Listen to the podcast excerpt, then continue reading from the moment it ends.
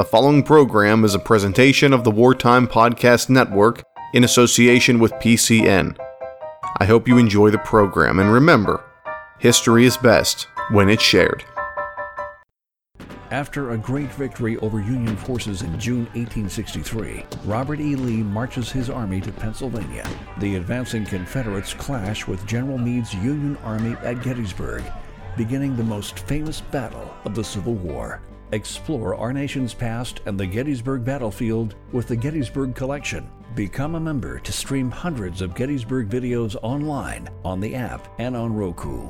Learn more at GettysburgCollection.com.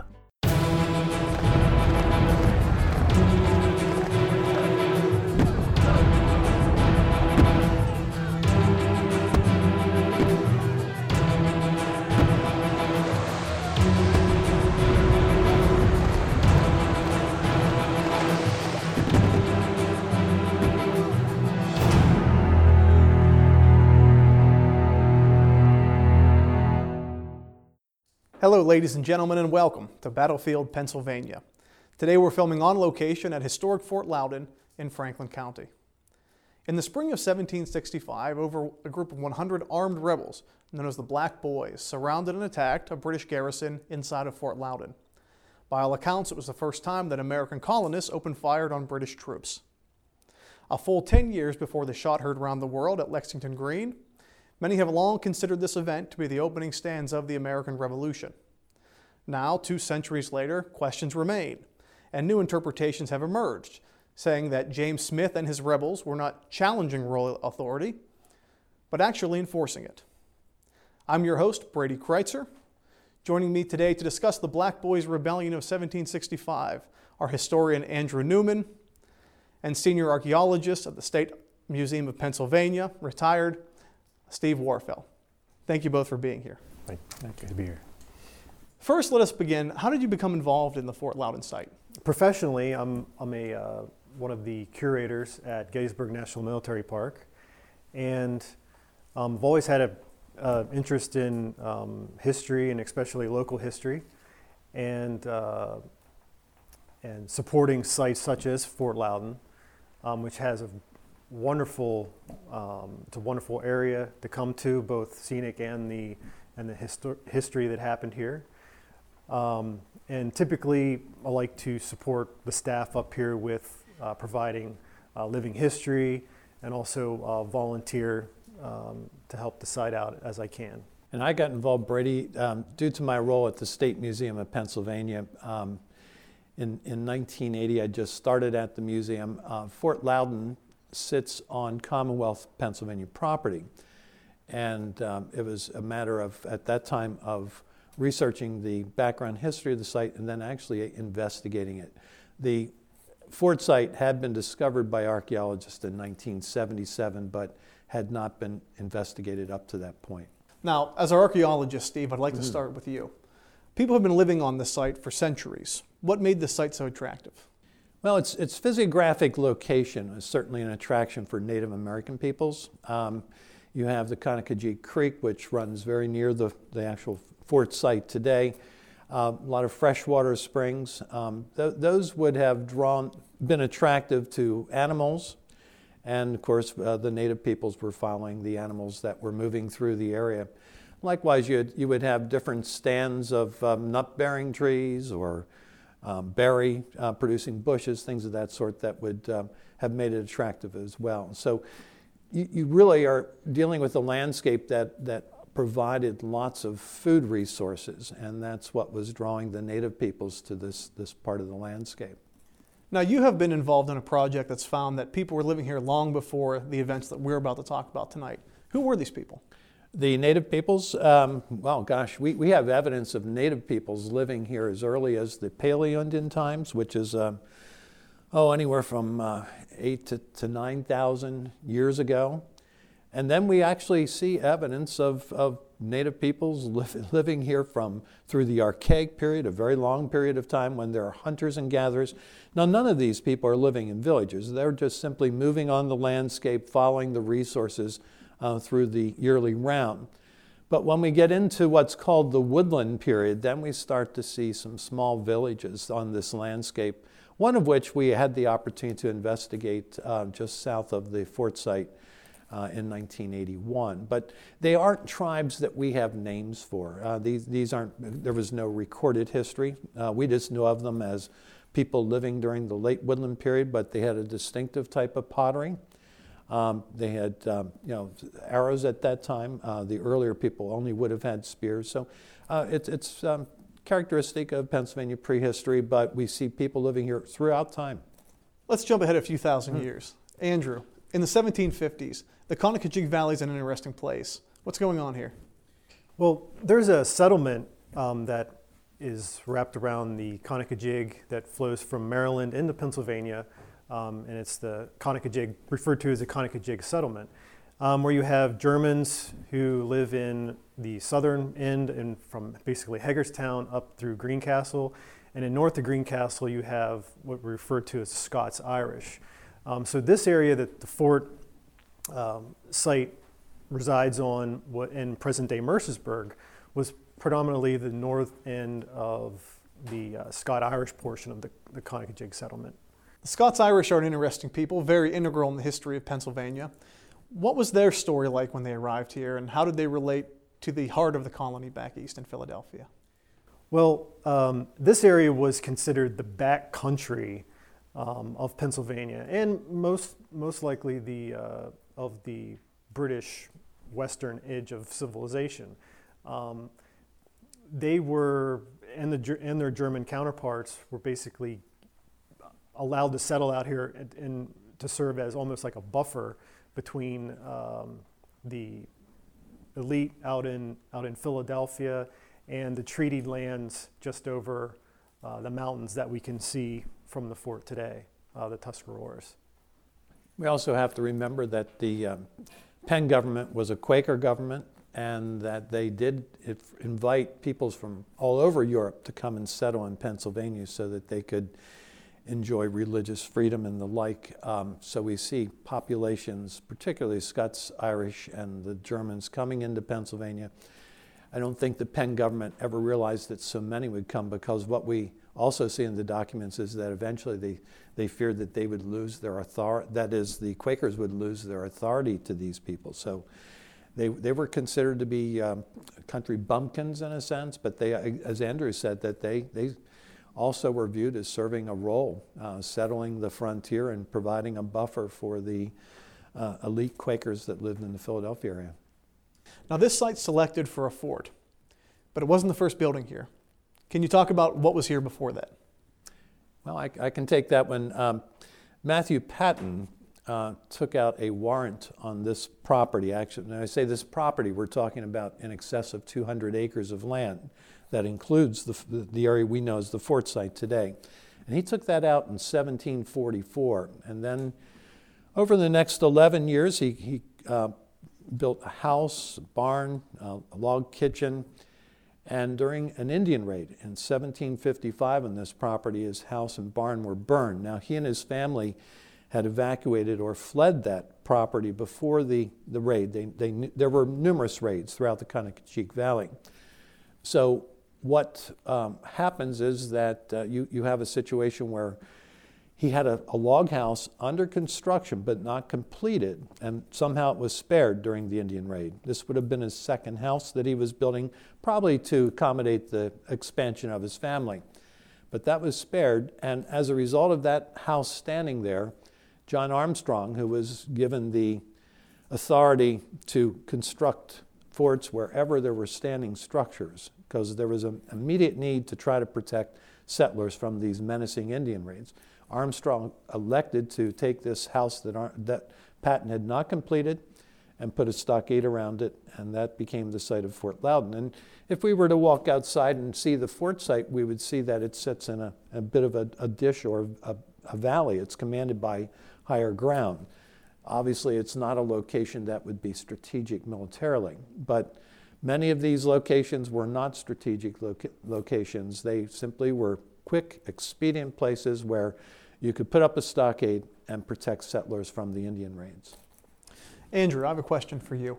Is Fort Loudoun the only fort in this area, or are there others?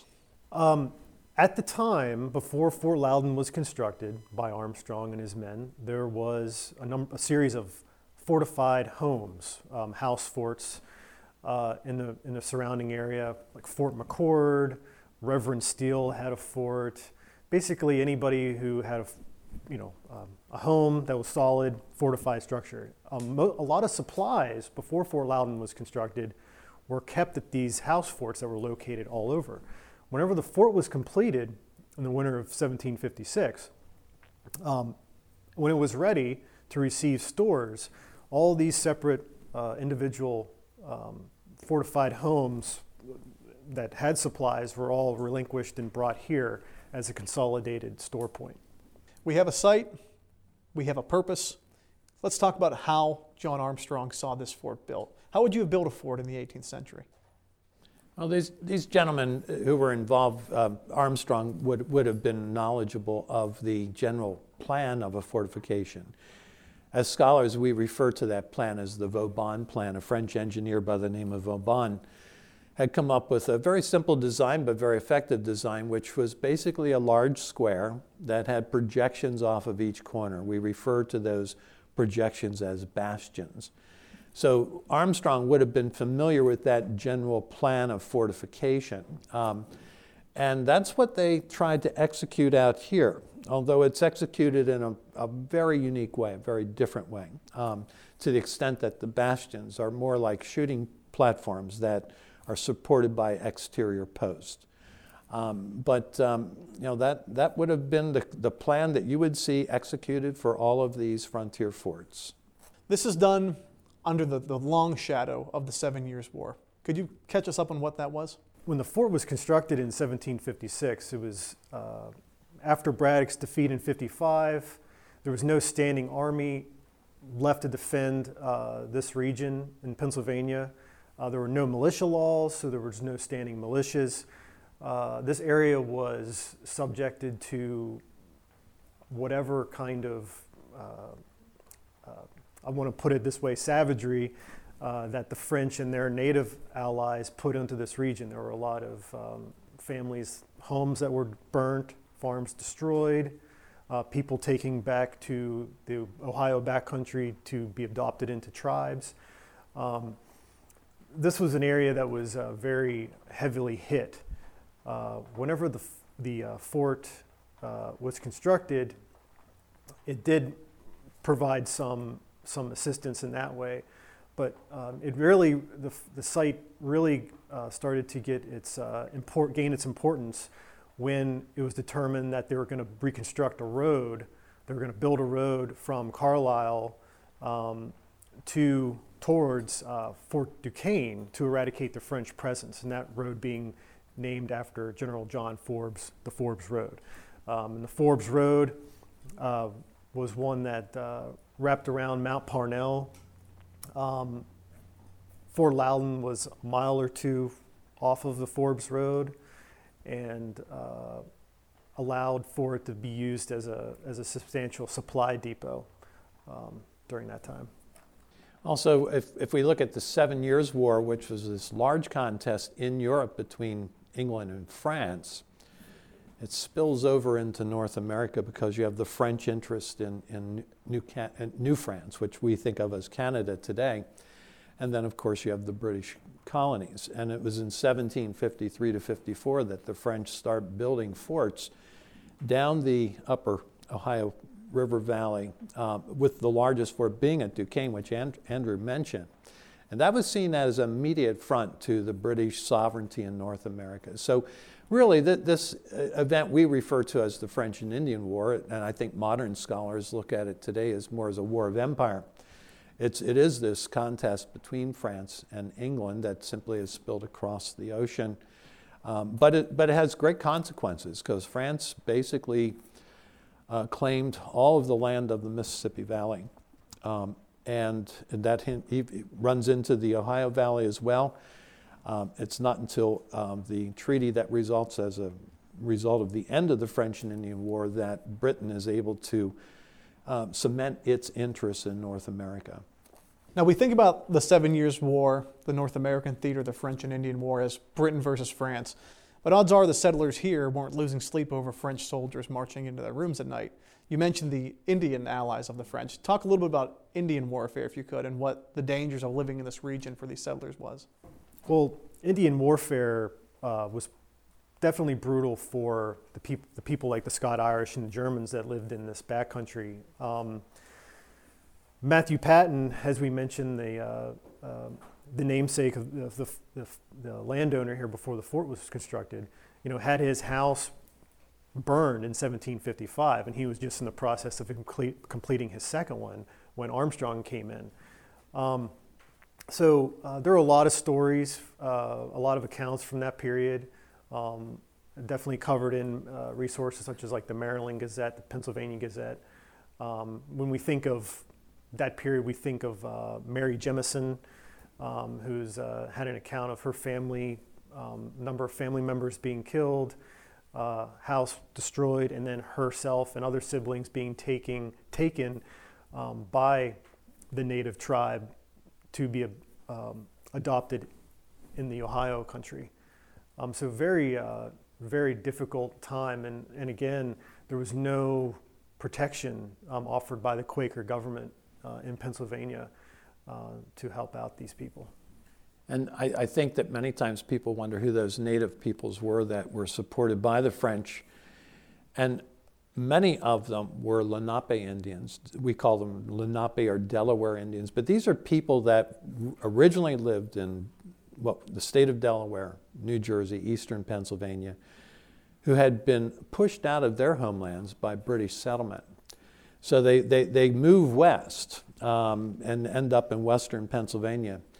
They see the French as trading partners, but they don't see them as colonizers. And it's those peoples, I refer to them as dispossessed people. They've been dispossessed of their homelands, but it's those people who are very eager to attack the British colonists that have settled on the edge of the frontier, which at this time is right along the foot of the Appalachian Mountain. And that's why we see these settlements in the Conococheague being raided at that time. But they're French-supported Indian raids. The native peoples are getting the supplies they need to conduct these raids from the French. And if we look at this line of forts that's constructed in 1756 to provide safe havens to these settlements, that line of forts goes on a diagonal and it follows the topography of the Appalachian Mountain. So it sits at the foot, and that is the edge of settlement, British settlement at that time period. Now, forts are used for defense, we know that, but they're also homes of diplomacy. Andrew, could you talk a little bit about the diplomacy that happened here in 1758? In 1758, there was a need for Indian allies in the British Army, specifically in Pennsylvania, to be used to counter the France's Indian allies in Ohio and around Fort Duquesne. So there was an effort to procure the use of the Cherokee people. And so in 1758, in the summer of 1758 here at Fort Loudoun, Colonel Henry Bouquet held a council with 300 Cherokee, trying to gain their support in use of the war effort against the French. It was not successful, so mainly because of the gifts that were promised versus what the authorities actually had here. So it was kind of a mixed bag. But if you can picture, Colonel Henry Bouquet meeting with some of the Cherokee chiefs, 300 Cherokee here, very, very impressive. Out of the 7 Years' War, especially in Scots-Irish communities, heroes do loom large. And out of that war comes a name we're going to talk about a lot, James Smith. Who was he? James Smith was born of a Scots-Irish family around present-day Fort Loudoun, between Fort Loudoun and Mercersburg area. He was, at age 18, he joined his brother-in-law, William Smith, had a log cutting operation in support of building Bird's Road, which was then a road in 1755 that was being used to link up with then Braddock's Road. So this James Smith, at age 18, is off in off of Bird's Road in between here and present day, believe Ligonier, Fort Ligonier, where he's off with a friend of his. They were cutting apart from the party, and they were approached by French allied natives that were scouting this log cutting operation. He was taken, his friend was killed. He was taken then to Fort Duquesne, where he was made to run the gauntlet, which was familiar with that, where you would have two lines of natives that would beat you as you run through these two lines. He survived, but he was beaten very badly. So at Fort Duquesne, he is being nursed back to health by a French doctor. He's somewhat interrogated at that time, asking if the men that he's with are well armed. He knows that they're not armed at all. They're just woodcutting parties, but he tells them that they're well armed, and meaning that each man has two arms.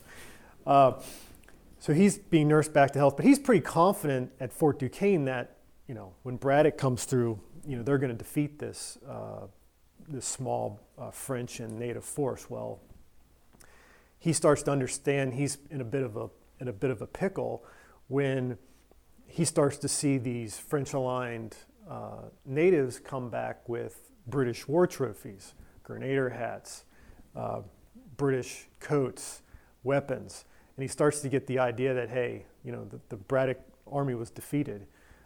He writes explicitly in his journal, which we'll talk about a little bit more, that he keeps during this whole time, is that he sees the prisoners that are brought back from Braddock's defeat burnt alive on the banks of the Monongahela, and about how horrific that was. He makes a lot of statements as to just being utterly shocked by this. After that, he is adopted into a Conococheague Indian tribe in the Ohio country, basically a band of hunters. He's adopted. That whole process he describes very plainly, in saying that all his hair on his forehead and his head is plucked out. He's taken down to the river, and the women wash the white off of him. And then he's adopted into this tribe and treated just like a family member. He actually takes the place of a deceased chief. He's not a chief, but he fills that void left when the chief died. So for the next 5 years of his life, he spends living as a family member of this tribe. It's not until years later he makes his way back home. There's a lot of that is captured in his Indian name that he was given is named Skua. There's a journal that's published out there. Most people use that source as a very valuable source of learning how these woodland peoples operated, especially in isolated areas such in the Ohio country. So that's in 1755, and in 1760 he makes his way back here, back to this area he makes his way from Canada. Somehow he makes his way back here, and comes back, and legend has it that when he gets back here, just a couple weeks or a couple days or weeks before, his fiancée that he had when he left for the woodcutting party 5 years ago just marries. So how heartbroken is that? You come back here and your fiancée marries someone else, just in that short bit of time. So there we are, 1760. He returns. Britain wins the 7 Years' War. A lot of people like to say they win the war, but they lose the peace. Steve, could you talk a little bit about what we call Pontiac's Rebellion, where that came from? Sure. Excuse me. Chief Pontiac is one of the native allies of the French. And of course, after the Forbes campaign is successful in removing the French from the Ohio Valley, there's a treaty that's drawn between basically France and England. But Pontiac and a number of the tribes living in the Ohio Valley at that time don't like that treaty. So they take matters into their own hands. They attack the British fort, which became Fort Pitt, but they also attack other British strongholds. Eventually, there's confrontation between the British Army and Chief Pontiac and his allies at Bushy Run Battlefield. And at that point, the Brits prevail, and the native uprising is put to rest. But it was considered to be another threat on the frontier, and it plays into the story here at Fort Loudoun, because after the successful Forbes campaign in 1758, you would think that things are pretty calm, and they are compared to what they had been. So Fort Loudon's role switches from one of where it had been serving as a supply post, if you would, for the British Army proceeding west to go to Duquesne, to one of where it is now monitoring the types of goods that traders are taking west, because trade is again allowed to go west of this point. And if I may add to that, Steve, is that to kind of complicate matters, in 1763 there was a proclamation of 1763, and it did a number of things. It prohibited squatting in the backcountry, treated lands to try to keep the peace with the Indians, but also it forbade the conveyance of goods of warlike nature. So any tomahawks, knives, gunpowder, lead, all those things were forbidden. At the end of Pontiac's Rebellion, what would you say is the status between settlers on the frontier and the native peoples of the frontier? You know, if I could address that, it's still in a very tense period. At the end of Pontiac's Rebellion, I think we all know of the use of Henry Bouquet's use of the soil blankets and the germ warfare. At the end of Pontiac's Rebellion, the part of the treaty to end that conflict was the release of these Anglo-Americans that have been adopted into these native tribes. And it was a very difficult time, because in some cases a lot of time had passed that a lot of these previous captives are now feel like they're family, and they're made to be separated from their native family. And in most cases that was a very tragic affair, but based on the logic of the period, that's what they decided. Old habits die hard, I guess. Yes. Let's go to 1765. You mentioned the proclamation line of 1763, restrictions on trade. Those laws are broken almost immediately. Who's responsible? Well, it's a little bit of everybody. There are, just like I think today, there's markets. People make money off of certain markets that are available. Because of France being gone, Britain is now the only trade partner on the table for a lot of these natives that were previously dependent on French goods. So of course there's this clamoring, especially like in the Philadelphia and your larger East Coast areas, for sending goods and trading for certain items from these natives. So almost immediately, because of the illegal goods that are prohibited, there is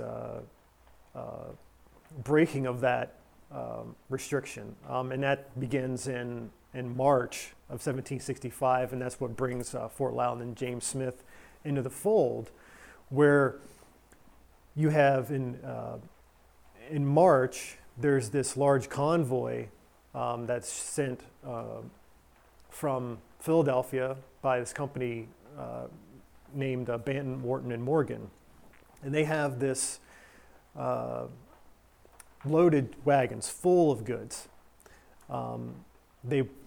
This group of wagons, they go to Greencastle, where Pauling's Tavern, they're transferred to pack horses.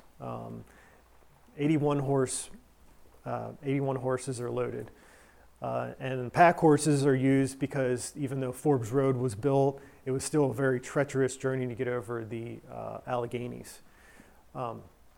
So March 5th, all these goods are loaded and heading up towards this area. And it's somewhere along the line. History can be kind of fleeting, but based on accounts. But there's stories that a barrel of something was knocked over, marked something else, and scalping knives flew out.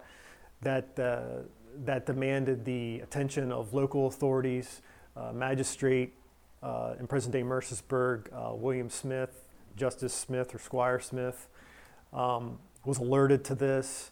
It set off a lot of interest in the area, and because one thing that happened in just a couple months before that, in June of 1764, was a massacre of school children and their schoolmaster in Greencastle, the Enoch Brown school. So there, a couple months before, there were a few, I believe, Shawnee Indians, that came in and killed school children and the schoolmaster at the Enoch Brown at the schoolhouse. So a lot of the people in the backcountry here in this area of Pennsylvania were still very well aware of the threats that were out there.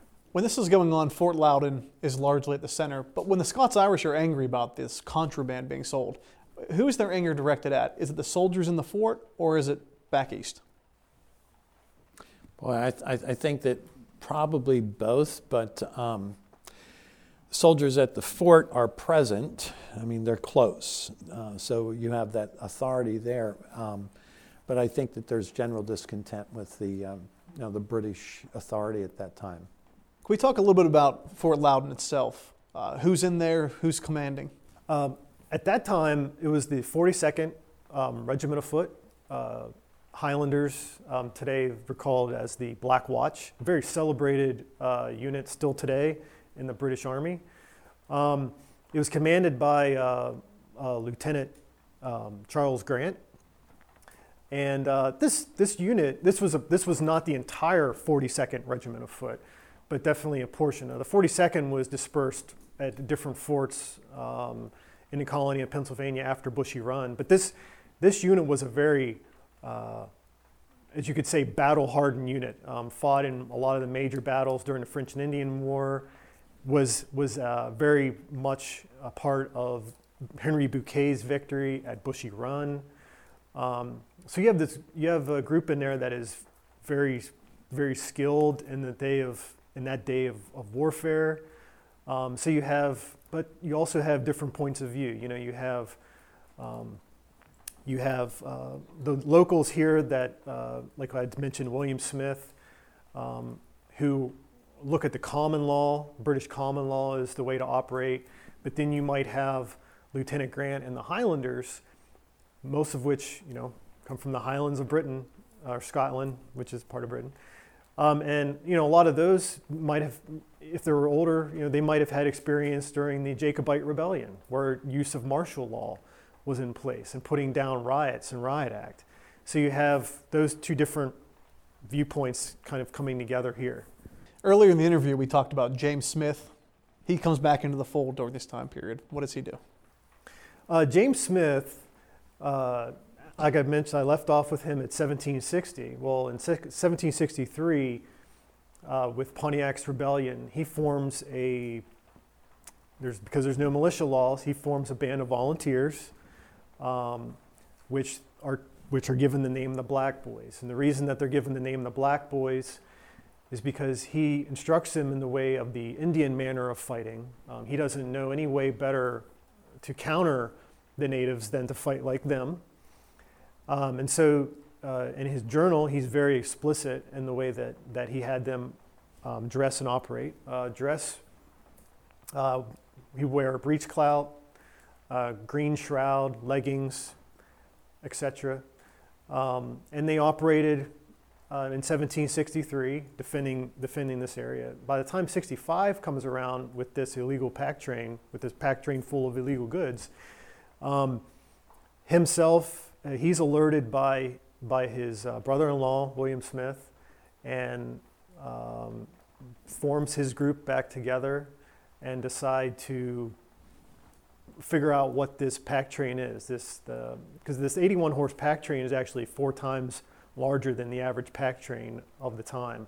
And when they get wind that it's carrying illegal goods, they fear that those illegal goods are going to be used against them, like what had happened a couple months before in Greencastle, Enoch Brown, what had happened from 1755 on with the Indian raids that wreaked havoc on this area. We call them the Black Boys, the way they painted themselves in the Indian way. Do you think this was a symbolism on James Smith's part of his own Indian background, I guess you could say? It was in that part, and also to conceal identity, I believe, because whenever they were in operation in 1763, they were operating on a lot of these known Indian paths and trails.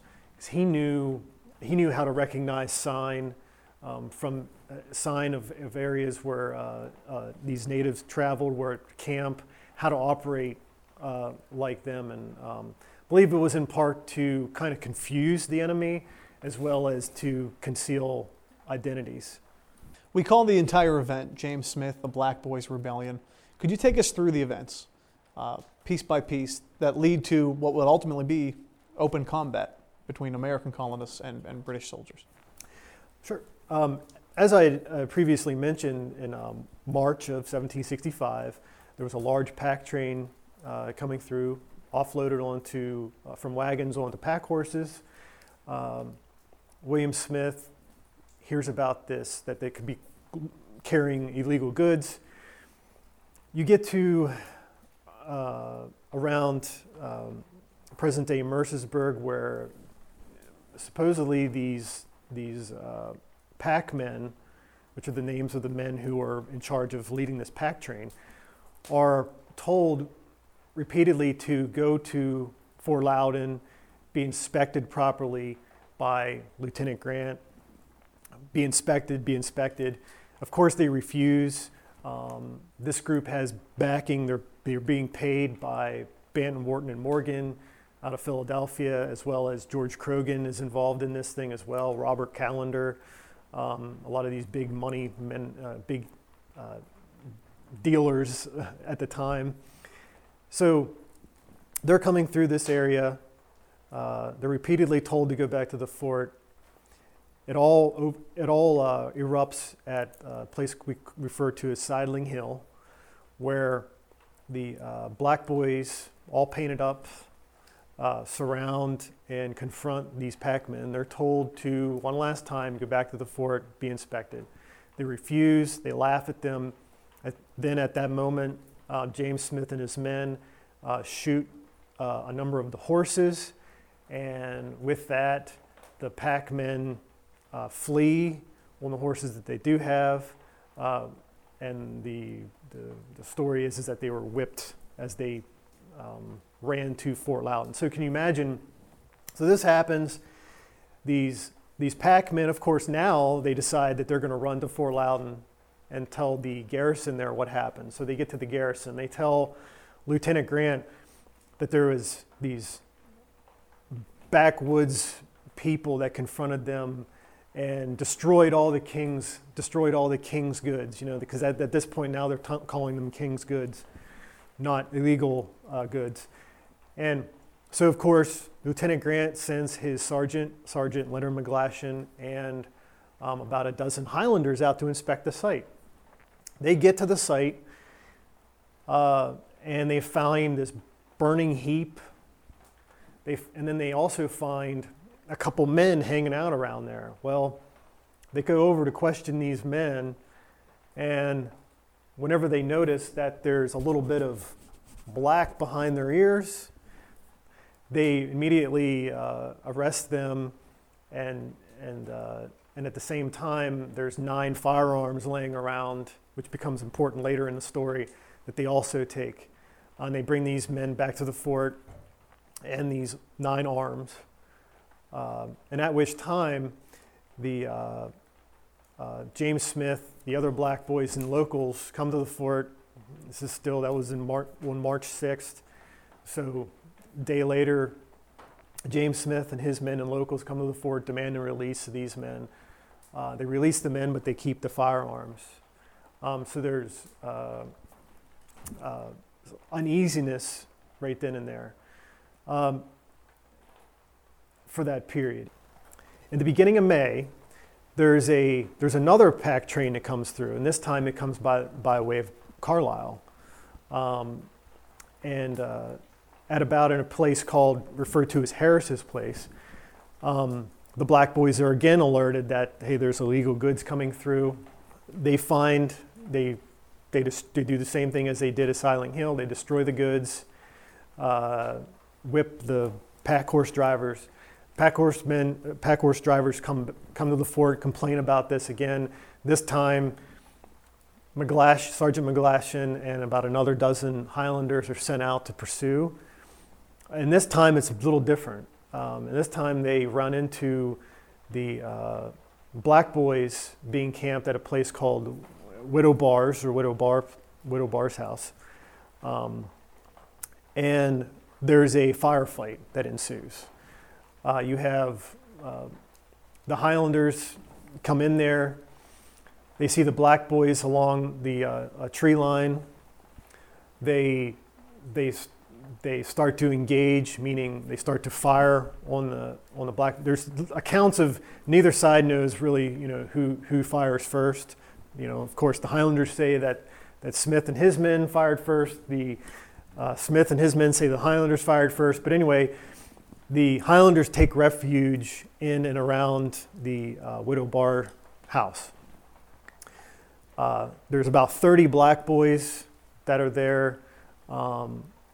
As this firefight is going on, about another 100, give or take, locals come to Smith and his aid. So all of a sudden you have, you go from 30 Black Boys to 80 to 130, and so what happens is that one of the Black Boys, his name is James Brown, is wounded, shot in the leg. Sergeant McGlashan takes this opportunity to use him as a bit of like a bargaining chip to get out of there. They're outnumbered, but nobody's being killed or shot other than this James Brown. This firefight concludes with each side going their separate ways. But again, James Brown is wounded in the leg. So what brings us back to Fort Loudoun? So Fort Loudoun here, we have a little bit of a disjointed idea. Each side, you have the British authority that are here, believing that these ruffians are out causing havoc, destroying the king's goods. But then you have the James Smith, the Black Boys, William Smith, believing that they're actually doing the British,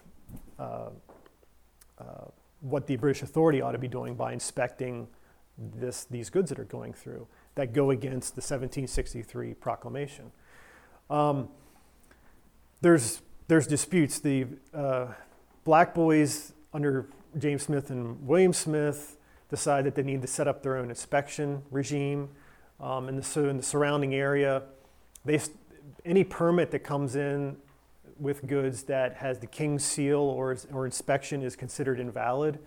So the Black Boys are issuing their own inspection. So they're inspecting these goods and then they're issuing their own pass, as you will, to say that these goods do not contain any warlike stores. Again, the 9 firearms are still being kept. Each side is pushing against the other. You have riot act mentality from the British authority here, the Highlanders. You have common law. Both sides are meeting. Nothing's being worked out.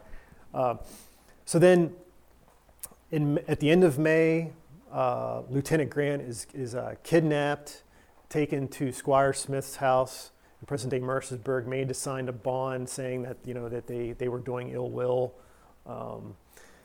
So all this tension's happening. Lieutenant Grant's writing back to General Thomas Gage, the overall overseer of British North America, at the time, complaining about the insults being thrown towards him and his men, and it lasts all through September of 1765. And then in about between September and October 1765, you have somewhere along the lines, Thomas Gage decides that he's going to send a force from Fort Pitt by way of Bedford to relieve and bring back the Lieutenant Grant and his men, close the fort. Okay, but what happens is, you can imagine, when William Smith, and the locals hear about a force coming by way of Bedford, another segment of the British Army coming in. Of course, they view that as being, they're going to be put the rebellion down, because again, Governor Penn read the Riot Act to them just a month or two prior.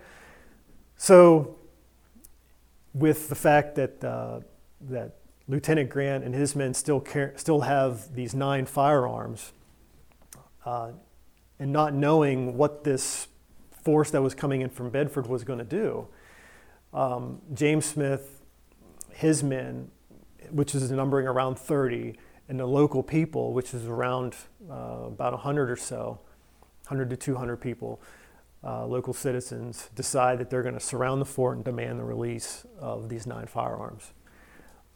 So for 2 days and 2 nights, and this is written explicitly, especially it's available in the Pennsylvania archives. Lieutenant Grant writes that James Smith and the local populace, put 20 fires, surround the fort, and fire on all portions of the fort, bastions, for 2 days and 2 nights. And not but one man was able to climb up on the bastion, at which time he was made to go back down. There's an account from Leonard McGlashan that they were basically made to lay on their bellies during those 2 days and 2 nights. What happened was that the fort was then surrendered under terms of giving up those 9 firearms to James Smith and his men. There were 5 rifles and 4 smoothbore arms. And a magistrate, McDowell, another local authority, was brought in to be the negotiator between those terms. And when Lieutenant Grant and the Highlanders were leaving, within a mile of leaving the fort, they ran into that group that was being sent here to escort and relieve them. So what would have happened if the terms were not met, and that relief column gets here and they see all these people firing on this fort, with the British authority being held inside, being fired at, and it could have turned out to be something a little bit more than that. Is this the end of the Black Boys' Rebellion? What happens to Smith? Is he punished for this? What would we agree to be open insurrection? It depends which Smith you're talking about. James Smith. There's an incident in 1769, but because of what happens during this period, William Smith actually he has his legal authority stripped from him, from the governor of Pennsylvania, because of his dealings during this whole affair. But James Smith pops up again in 1769, one for a factual thing that happened, and the other for something that may have happened. What happens in 1769 is that he's on his way to speculate on some land in western PA when he is by Fort Bedford, and he is encountered by a couple of men on horseback. These men are some of Robert Callender's men. And I'd mentioned Robert Callender earlier with one of the backers of that 81-horse pack train that was destroyed, of which was, I believe, 3,000 pounds sterling that it was valued as to what was left destroyed. So he runs, James Smith with some other companions run into these men on horseback. When asked what his name was, James Smith relinquishes his name, at which time these men take pistols out and hold trained pistols on him. James Smith has a rifle, some type of gun, and wheels around with that. So there's a standoff. One of Callender's men attempts to fire his pistol. It misfires and kills one of Smith's traveling companions. During this whole incident, James Smith is brought to stand trial for the murder of his companion in Carlisle. He's eventually acquitted, but there are local people that are brought there to demand his release. But then I guess what you're going to ask about the so-called other event that happened in 1769. There's an account written 30 years later in his 1799 dissertation of his life. He talks about sacking Fort Bedford, and the reason being is that there was the Black Boys. There was this new group of Black Boys that attacked a pack train carrying, warlike stores. Even though the 1763 proclamation had been lifted, and you could distribute those items to natives in the Ohio country, this group saw to themselves that they would, destroy those goods, and so this new band was captured, held at Fort Bedford. James Smith gets the old gang back together. He gets the Black Boys back together, and they and the story has it that he at midnight finds the garrison of Bedford asleep. He goes in, he's able to release and free those Black Boys. And it's an account that is he captures in his writings in 1799. But as from the British authority standpoint, we've never seen a document proving that. And so not to say that it didn't happen, but we still need to see that evidence. By the standards, the Black Boys' Rebellion has ended. Now, since then, in the 200 years we've passed, we've heard a lot of different stories about this event. Some have said it was a regional rebellion. Others have gone so far as to claim it to be part of the American Revolution. You do have Americans shooting at British soldiers, but they're doing so to uphold royal authority. So here's the million-dollar question to both of you. Is this part of the American Revolution, or is it something different? Well, it's easy to ride the fence on this one because in effect, it's both. You do have this contest of rebellion against authority, which one could say is really the first shot of the American Revolution. But at the same time, from the other perspective, it could be simply viewed as civil disobedience. And there's no question that one could see it that way too. But historians really don't agree, even looking back after so many years, as to whether this one event can really be given that particular acclaim. But I think that there are so many other aspects of the entire French and Indian War period that sow the seeds for the American Revolution. You know, all the British are moving out to western Pennsylvania to dislodge the French from Fort Duquesne. It's a horse-drawn arming. The animals require forage. They don't have sufficient forage. Every time they would go to a local settlement to try to get enough forage for the animals, they would be charged extraordinarily high prices. And they were saying, well, gosh, we're here to defend your interest, your safety, and yet here you are charging us double what it should be. They felt that the colonists were not, in effect, not appreciating the effort that they were putting into defending the colonists' security. And at the same time, the British Army oftentimes was fighting arm to arm with provincials who were armed. And they viewed them to be, again, country bumpkins, but crude, poorly trained, etc.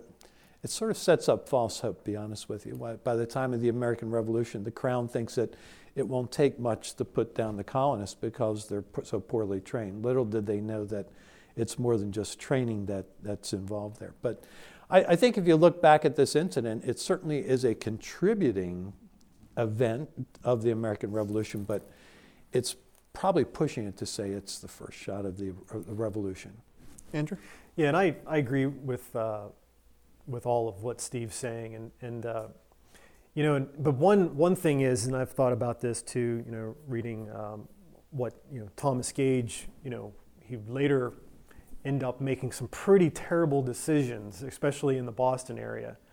And I believe that what happened here in the backcountry really contributed to his misunderstanding of what the people here on the frontier and what Americans in general were about. And I think, you know, the Americans, you know, us as being Americans and then British citizens, that's what we wanted to be. We wanted to be British citizens, and we didn't feel as though we were getting that type of respect. And all James Smith, the Black Boys, William Smith wanted was they wanted to be safe. They wanted to be able to live their lives, and they didn't want to have the threats of war and violence that they had lived through during the French and Indian War period. And they didn't, you know, they saw these, they, especially with the pack train and these illegal goods going through, they saw that as the beginning of another war, of possibly being in that same boat again.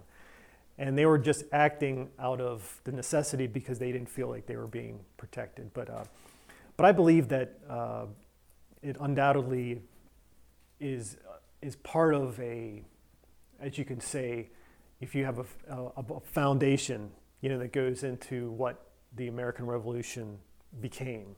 You know, definitely what happened here is definitely a block in that foundation. 1765, no matter what you say, we can agree is a major event in American history.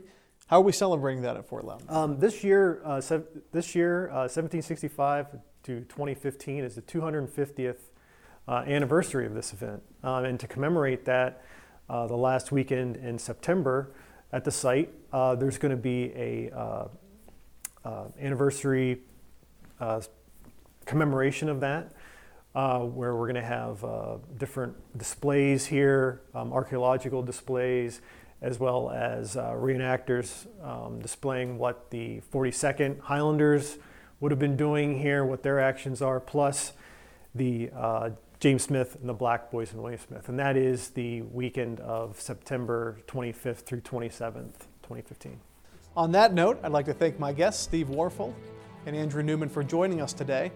As always, if you have questions about today's episode or recommendations for a future episode, please visit our website at pcntv.com. For everybody here at Battlefield, Pennsylvania, I'm Brady Kreitzer saying so long.